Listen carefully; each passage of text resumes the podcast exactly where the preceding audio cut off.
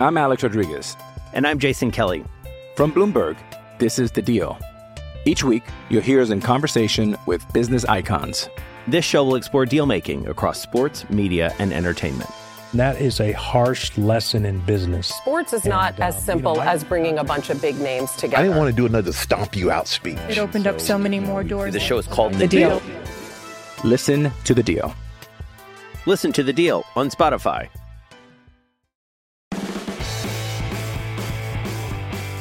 Hello, and welcome to another Giants Double Play podcast. I'm Henry Schulman, the Giants beat reporter for The Chronicle, and this is my first podcast from 2019 spring training in Scottsdale, Arizona. Today, I'm turning the tables on a guy who has interviewed me often, the very popular host of the Giants pre and post game shows on KNBR, Marty Lurie. He'll talk about his life before baseball, what drives his popularity, and much, much more right after this. I'm Alex Rodriguez. And I'm Jason Kelly. From Bloomberg, this is The Deal. Each week, you'll hear us in conversation with business icons. This show will explore deal making across sports, media, and entertainment. That is a harsh lesson in business. Sports is not And, uh, as you simple know, I- as bringing a bunch of big names together. I didn't want to do another stomp you out speech. It opened up so many more doors. The show is called The Deal. Listen to The Deal. Listen to The Deal on Spotify.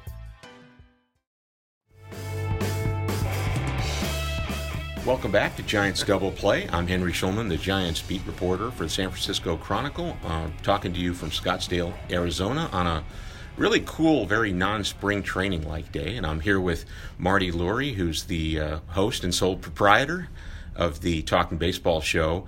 Um, you can hear Marty on weekends, pre and post game, on KNBR.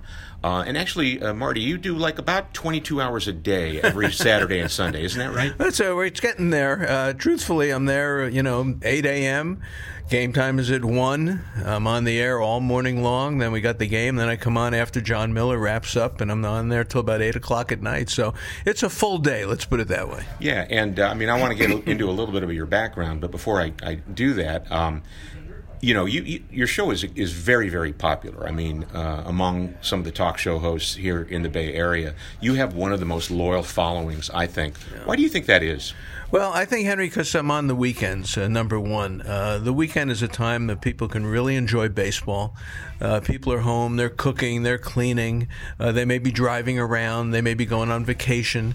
Uh, California is one of those states where the cars are paramount, driving up five or 580, whatever it is, and baseball is in the background. So that's number one. I think on the weekend we have a really good audience. And number two, I think I bring baseball to people. I really do. I mean, it's the love of the game. Uh, it's the story that I love to tell. I always use the old analogy of, you know, the movie Red River, you know, with John Wayne and the cattle drive, and that's what a baseball season is all about. And I think people like that part of baseball, uh, not necessarily, you know, fire this guy or trade everybody. I think people really enjoy that part of baseball, and that's what I bring to the air. Yeah, I mean, we you know you talk a lot about what's going on on the field, Yeah. and so many uh, the conversations now don't happen or don't cover what's going on on on the field. But you feel there's a demand for, for that sort of thing. I mean, where should this guy play? Uh, when should a guy be benched? Uh, who do you think would be a great fit for, for that particular position? That's how you feel about about that. Yeah, because baseball's an interactive game. Way before the internet, we had baseball and we had managing from the stands and pinch hit this guy. Why didn't we do that? And that's part of baseball. It's been an interactive game and it's something we all can relate to. Most people have a baseball story where they've seen a baseball game and they know the flow of a baseball game. And the other thing Leonard Koppett, the beautiful, wonderful Hall of Fame baseball writer, told me a long time ago baseball unfolds slowly. The season unfolds slowly, the game unfolds slowly, maybe too slow these days with pace of play, but the big moments unfold slowly and we remember them more so than any other sport. And I think that's part of what people like to hear and like to talk about. You know, um, I once heard baseball season described as a 162 page book. That's true. Where, where uh, you know, unlike football, where you have, you know, you have uh, 16 regular season games, a couple of playoff games, a couple of preseason games, or whatever. Um, it does, doesn't it seem to you sometimes that in this sort of modern age of um, you know, uh, you know, lack of patience and instantaneousness, if that's a word. People just want to jump to page 162 of the book right away. You, you sense that too? Oh, absolutely, and that's part of my job is not to do that. And you know, they kid about you know I talk people off the ledge or off the bridge, and I do. Uh, because look, after 30 games, you know that uh, you know you can't judge a baseball season. You can't do it after 90 games, but a season has a flow, and that's what I try to bring to the audience. The first month, you kind of try to figure out uh, the veteran's going to be okay. In May, you, you may be getting your feet on the ground with the bullpen and the starting rotation. June, you kind of figure out who you are and what you need, and in July, you go get it. Then in August, the kids take over because it's so hot, you need fresh legs.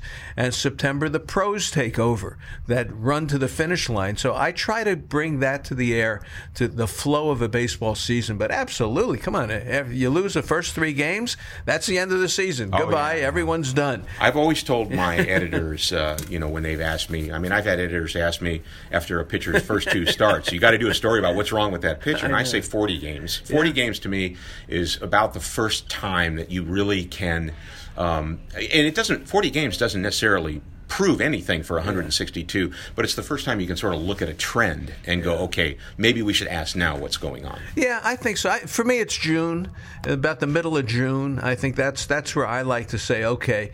I use the, the phrase, you know, I I love fruit, and I say when the peaches are on the trees, then you tell me what the team looks like. And When the peaches are on the trees. Right, when the peaches are on the trees and they come out in June and uh, the best fruit comes out of the, the valley, then you tell me what the team looks like. So I now don't do do anything until then. Do you like peaches? I do. I love peaches. I love peaches. Come on. I love absolutely nectarines. Exactly. I mean, this is what a podcast is for to find out the little information about this thing. I love it. Kashiwase Farms has a nectarine named after me, Marty's favorite.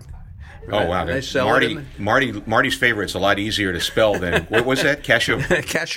Farms. Where's that? Uh, it's in the valley, but Oh, okay. they're, they're in every farmer's market around Berkeley and San Francisco, and, and I love going there. And uh, they named the nectarine after me. Well, I'm gonna, I'm Marty's gonna look favorite. for I'm gonna look for that label. Oh, believe me, in Um, July. Now, uh, one of the things that sets you apart from most of the radio talk show hosts, uh, not just in the Bay Area but around the country, is you're always in the clubhouse. I mean, we're here at Scottsdale Stadium. You were inside today. You had your uh, microphone for recording. Uh, you also walked over to players. Some some of the stuff we do as as beat reporters, where you walked over, you had conversations with guys, stuff that you're not going to use on the air, direct quotes or whatnot. Um, how much of your success or the attraction of, of your show do you think is based on the fact that you have these interactions with players and you're not just talking off the top of your head? Yeah, I think it's very important uh, to understand the people and to understand how the game is going, what the clubhouse is like, and to be out here every day. I mean, honestly, watching Melancon throw just to, to Watson yesterday, warming up, I said, God, Melancon's arm looks pretty good. Uh, to watch Samardzija, I said, you know, I'm a layperson, but there was no hitch in his delivery yesterday during his bullpen. Uh, to talk to Joey Bart this morning, which I tweeted out uh, a minute on Joey Bart catching Bumgarner. Uh, I think it's important to be here every day. Look, you guys do it. I don't know how you do the travel. I always admire you. I've told you that a million times. Uh, the travel that you go through for the year. But I think it's important for me to be at every game, every home game, every spring training game. I live in Arizona. And for me, my job has started. I'm supposed to be here every day. And that's the way I'll understand the team and the feel of the team. That's my job. Right, and and that's you know that's really what a good reporter does as well. Now, um, I've been a reporter pretty much my whole career. Uh, you have not been a journalist your your whole career. Uh, let, us start out first of all about where you're from. You sound like a guy who should be from New York. I'm a kid from Brooklyn. Okay. You know, that's it. I say Mario Alioto. I don't say Mario. You know, so I'm Mario a, Alioto. Yeah, Mario. I'm a kid from Brooklyn, and that's the baseball background I've got. I grew up during the, the golden era of baseball of Willie Mays, Mickey Mantle, and Duke Snider. I was there for that. Then to Miami Beach, Florida, and the Orioles trained there, and I was out of Miami Stadium, and I've got pictures with Albie Pearson and all Boog Powell and things like that when I was just a teenager. Uh, and then came to California in 1972, and I've been in. I still consider myself a California. Even though you live in Arizona. Right, I live here half the year in Arizona, but I was a criminal trial defense lawyer. And uh, I started in 1970, did it till 1995. It was my own practice. Mostly in the Bay Area, right? Yeah, pretty much. Uh, did over 100 homicide cases, three capital cases beginning to end. And it just wore me down. 1995, I said, well, this is, I just couldn't bounce back. And people said, well, why don't you try baseball on the radio? I said, really? And I went to a little station and tried a show, and it was like being in court again. And the red light came on, you have to start talking. And one thing a lawyer can do is talk. And it was a natural for me. Plus, I studied baseball my whole life. For me, it was it was my unconditional friend from age five to today. My father had died when I was four and a half, and baseball filled that void for me. So I love it, and that's what I try to bring to the airwaves. Now, were you like me, a Dodger fan growing up? No. I was well a Dodger fan until about eight years old. Okay. Uh, and of course, Jackie Robinson. I have his jersey hanging in my bedroom. Pee Wee Reese as well, that number forty-two and number one. I've been to Ebbets Field, and I, I love it. But in, when the Orioles came into existence, for some reason, I was a kid. I was a member of the Audubon Society. I loved the bird on the hat, and I became an Oriole fan. And until I started this thing in 1996, I lived and died with the Orioles. Now I'm in the Bay Area. I went to Giant games at Candlestick. I was there for Ron Pruitt's hit in the you know the pennant race and all that kind of stuff. But uh, Dodgers to Orioles, and now I am a baseball fan, and of course love to see the Giants win because it's good for business. Well, then I imagine that you had some intense personal feelings uh, learning about the sickness and the death of Frank Robinson. Oh, absolutely. It's funny you mentioned that. He was my favorite player uh, growing up. Uh, Frank Robinson, I was a lawyer and I worked hard. And Frank would go three for four. And they'd say, Frank, you had a great day, three for four. And he'd say, I'm supposed to do that. And he was tough, tough as nails, and he was a leader. And in my law practice, if something went well, as a criminal lawyer, it doesn't always go well people would say, "Well, you did a good job." And I said, "Well, I'm supposed to do mm-hmm. that." Frank Robinson was my hero. He taught you that. He did teach Yeah. me that, and it, it was a bad blow. Did you ever meet him? Oh, absolutely. And you know, he knew I knew about his career. And when he would, I'd say, "Well, your first home run was off Paul Minner." And he'd say, No, I don't think so. I said, Frank, it was off Paul Minner, believe me. And of course, he told me his favorite home run, one of the most important, was uh, the one that won the World Series in 1966 against the Dodgers, the 1 nothing game in the fourth game. There's a great picture of that uh, of that home run that I've seen. I've seen it before, but I saw it recently. You can see Frank looking up at the ball, and you can see Don Drysdale kicking the dirt. Yeah. And uh, they didn't get along, Frank Robinson and Don Drysdale. I think maybe partly because Frank owned him a little bit, uh, and they were both sort of hard nosed. Tough, tough players. You don't really see now. You know, we don't want to be two old guys talking about how great things were in the old Yeah. days, but you just don't see players like that anymore, do you? No, absolutely. He was a tough player. He came to play, and you know, he he was what epitomized. I mean, let's face it. You know, he's just was a cut below the greats. But when he retired, you know, he was 57 hits short of 3,586 home runs. I liked talking to him. I really did. We had fun talking together, and I got to see him last September when he was here, and did a very nice interview with him about growing up in Oakland and getting into Columbia, South Carolina, and what he went through, the challenges of integration, and And, you segregation. know, as you answered that question, well, you're hearing some clickety clack in the background, and that's the sound of the players who are coming out uh, for their work today at Scottsdale Stadium, and their, their cleats are hitting the stairs as they walk up the stairs. Sights and sounds of baseball. And I bring that up because um, just before FanFest, when you started uh, your show for the year uh, last weekend, uh, following you on Twitter at Baseball Marty, correct? At Baseball Marty. Um, I, I don't think there are any fans who seemed as excited, perhaps, as you that baseball was starting, and part of that is the sights and sounds of the game, right? The uh, the sounds of these cleats hitting the stairs, the sounds of bat on ball, um, the, the the sounds of um, the chatter and all that. Does that still put you know give you sort of like a visceral joy? Absolutely. It brings you back to happy times. That's what baseball's all about. Uh, we can connect the dots of your father, your family, you growing up in Los Angeles. You've got great stories of, of baseball people you met in Los Angeles that we've used on the air. Uh, it's bringing back those moments. So for me, spring training is bonding again with baseball. We haven't had it for four or five months. Now we're hearing the pop of the ball in the glove, we're hearing the cleats, and we're getting into the groove of it, and that's what spring training does for me. And this year, I, I tell you, it's going to be a story. Uh, you know, where we started in this conversation. It's going to be a story. It's going to go uh, every single day. If it's good, it's going to be an amazing story. And if it's not good, it'll be an amazing story because Farhan is going to have to mold this team. So we're in for a story. Yeah, and we were talking about that the other day. Uh, and, uh, you know, I, this is I've been asked this on radio all the time. You'll probably ask me the same question when you interview me for the first time this year. But uh, in most years, you really do have a sense of what the Giants' um, goal is, what the nature of the team is going to be. Uh, Are you as sort of perplexed as I am as to what the direction is right now? Oh, absolutely. Um, they've got a lot of veterans, a core group of veterans, and we're going to have to see what they do. Samardzija, Melancon, of course, Bumgarner. I mean, we go around the whole team. There's a question mark at every single position on the team, and that's where we are in spring training. If it goes well, maybe they'll stick with these guys for a while, and if it doesn't go well, Farhan has got to deal with it. Yeah, in, in, in journalism, I mean, we I tell people all the time. People ask me, "Is it better when the Giants are winning?" And I say, "Well, it's you know, winning or losing doesn't seem to matter. The worst thing is boring." Yes. And I, you get the sense this is not going to be a boring year. No, now, I'm telling you, it's going to be interesting because a lot of the veterans have a chip on their shoulder right now because they've been embarrassed for two years and they're only 30, 31, 32 years old. They're not Methuselah here. You know, they, in the baseball world, they should still be able to play. And even though they've made a lot of money, they have to show, and there's a lot of pride. So let's see what they do. Is there one or two of the veteran players whom you would, you know, I guess would say have had down year or years, um, and uh, who are, st- are still around possibly because their contracts were too big to trade?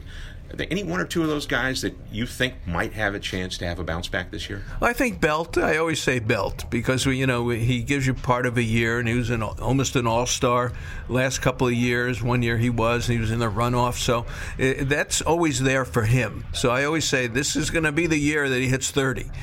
And I think the other one is Posey. I mean, he says he's terrific. He says he feels great. Uh, spring training for me is just get out of here healthy. But for veterans, players coming back from injuries, you want to see them look like they're playing, like they were playing, not limping around or goosing their arm and you know not throwing it up there.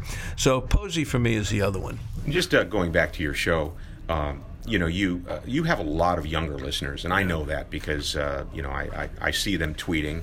Again, uh, you can follow Marty on uh, at Baseball Marty on Twitter. He's a good follow.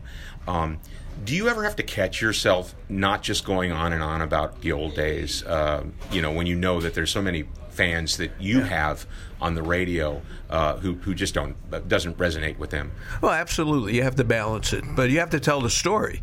I'm here to, to tell the story every day. I had Joey Bart on this morning, uh, Sam Coonrod. I'm going to have him on. You must tell the story of the players who are playing and the ones coming up. I love it. I like that.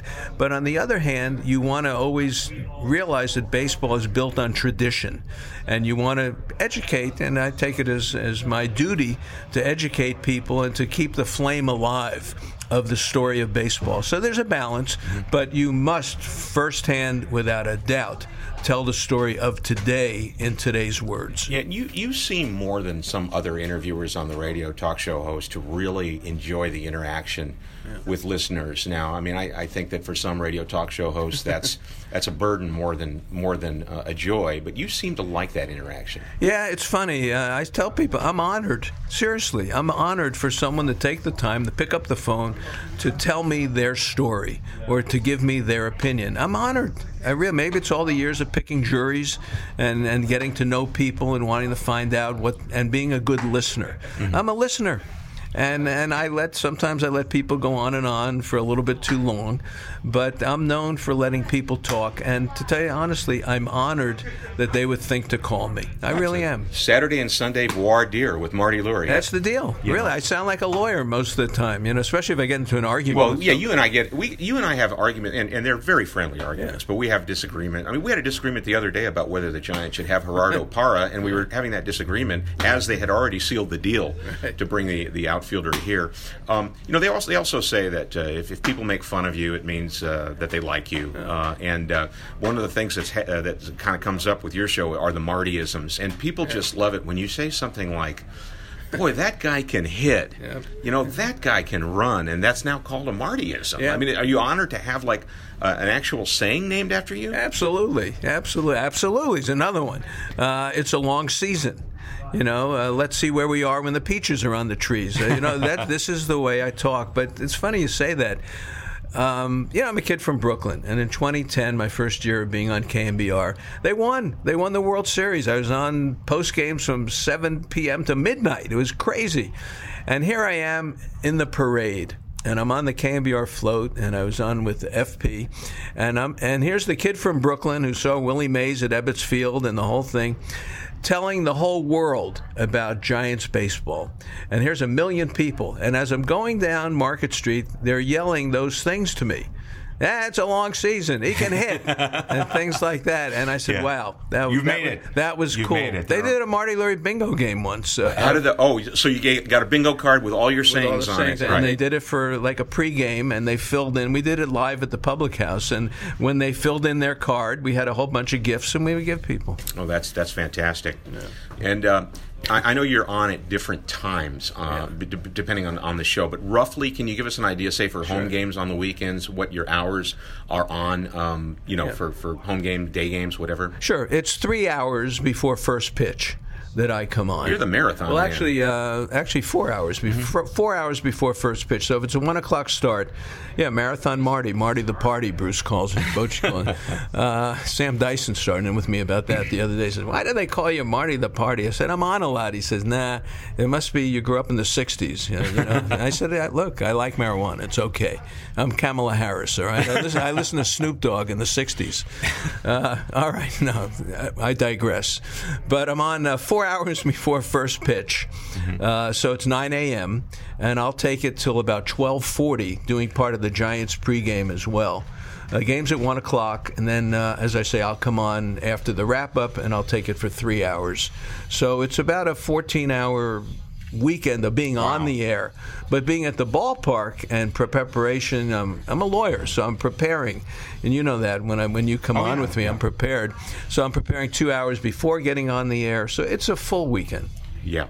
Well, listen, Marty. This was this was fascinating. I think uh, our readers are going to love hearing these stories and whatnot. And um, I look forward uh, again to being on your show Yeah. as I have been over the years. Uh, we're, we're going to have, like you said, an, an interesting season, and I think that your phone lines are going to light up this year. Yeah, well, Henry, I'll tell you this: I did three to five uh, after the Fan Fest, and it was, of course, Harper. They never stopped, wall to wall calls, three to 5 uh, after the because of Bryce Harper. And I've always told you this, and I'll say it on the air: uh, you should have a show. no, I'm telling you honestly, and you've been on with us at the Public House, and whenever you come on, the fans appreciate it. You get a lot of cheers, but you have opinions, and you're not afraid to do it, and that's what a talk show is all about. Yeah, well, uh, believe it or not, I like the job security of newspapers more than radio. We have been talking to Marty Lurie, the host of Talking Baseball, every weekend during the uh, during the Giants season, and I wish you luck this year. All right, thanks, Henry. Thank you for listening. I'll be doing more Giants Double Play podcasts from spring training in Arizona as this most interesting season gets off the ground. Giants Double Play is part of the San Francisco Chronicle Podcast Network. Audrey Cooper is editor in chief. If you like this show, please subscribe, tell a friend, or give us a review. You can support Giants Double Play and a lot of great journalism with subscription to the Chronicle. There are print and digital editions. You can find out more at sfchronicle.com slash subscribe. If you want to find me on Twitter, I am at Hank Schulman, or you can email me at hschulman at sfchronicle.com.